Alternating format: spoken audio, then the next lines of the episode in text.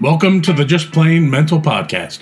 We're in a new home at Balance Better in Akron, Ohio. You can find us at ohio.balance.com. But some things remain the same. I'm still not okay, and neither are you, but hopefully we're still working at getting a little better. I'm still Tom, and still your host, and still going to be as plainly and at times brutally honest as possible.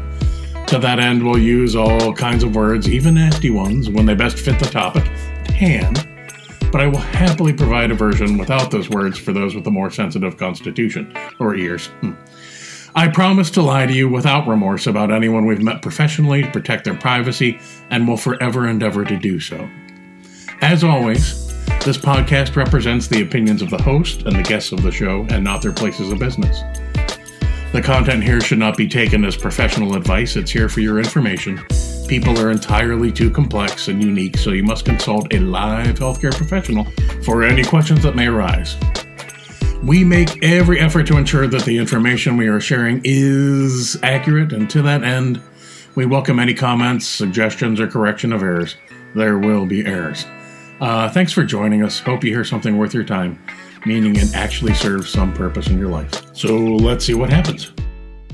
Okay, so it could be that at some point someone besides my mother will listen to this goofiness, and by extension, someone who has never met or laid eyes on me. Probably the most apparent thing about me on first glance is that I am one fat ass motherfucker. Now, I don't want to just chuck that fact out there to enter into the often vicious or snarky world of shaming versus encouraging healthy or happy now versus happy later debate. Nor am I being sponsored by some thinly veneered commercial for the latest and greatest diet I mean, lifestyle program, resurrected from whatever decade somebody found it languishing. I bring up my rotundity as an example of what seems to happen when folks come into my office for the first time. I always picture it of some version of a very fantastic young lady who, when asked why she thought she was meeting me, started to cry and said, Because I have all the problems. I had to reassure them then and there that there are places for people with all the problems, and this ain't it.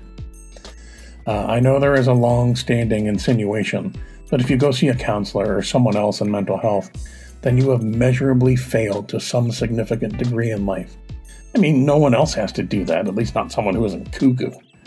Hey, if you're so perfect and put together that there is no possible scenario in which you might find yourself needing some assistance or another point of view, great! Good for you, you moron. Suffer longer unnecessarily in the pool of your own awesomeness and invulnerability. You probably deserve it.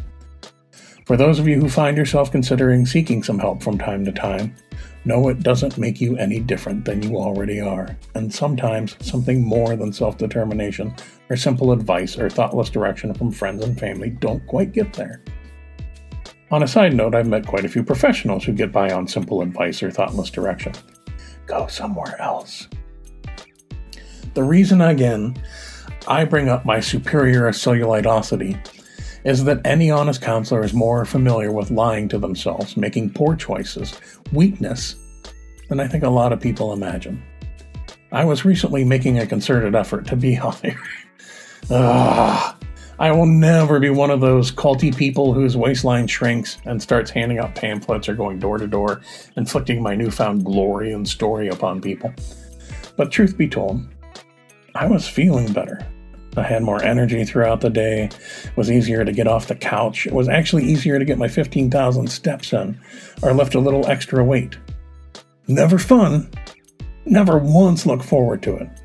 Again, I ain't never going to be one of those people who pees themselves a little thinking about exercise or kale or probiotics.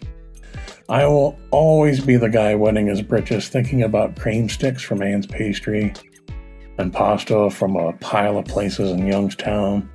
Oh, Willie Mae's fried chicken, uh, hot dogs and fries with sauce and cheese from Jib Jab, um, sweet corn bisque and dehydrated scallop paper from Alinea, oh, the duck fat fries at Doug's, morning beignets at the Cafe Du Monde, oh, the margarita pie at L'Antica Pizzeria da Michele, uh, ribs from uh, the, um, the the pit in Raleigh. Uh, oh, the salted caramel vanilla budino at DOCG in Vegas. Um, God, I'm salivating. Oh, roast pork sandwich with H. Provy and broccoli rabe at Tommy DiNic's. Oh, the rabbit rushing at Brenning's. Uh, ooh, how about smoked fish salad from Ted Peters? Um, a Polish boy from Seti's in Cleveland. Oh, some of the wild guacamoles at Momocho. Uh, ooh, a nice, beautiful, simple knish from Yonah Schimmel. I mean, there are so many good things worth soiling yourself. None of them exercise. Okay, so maybe a little off track. But what I'm really trying to say is I'm pissed I rationalized and bullshat myself into letting a global pandemic, which actually gives me more time to cook healthily, work out, etc., etc., etc., and I wind my way into using that as an excuse, and boom, still fat. Now fatter. Again. Does that make me a better or worse counselor? I don't know. I'll leave that up to you. I just know I've been helpful for folks because maybe I understand, and while we tend to blame ourselves and weirdly use the blame to continue on with the nonsense we're blaming ourselves for, and friends and family give advice or gloss things over to make everyone feel better, we work at having a different kind of game. Not because we got it all figured out, but sometimes having a skilled external voice gets us out from under our own crap and helps us move on.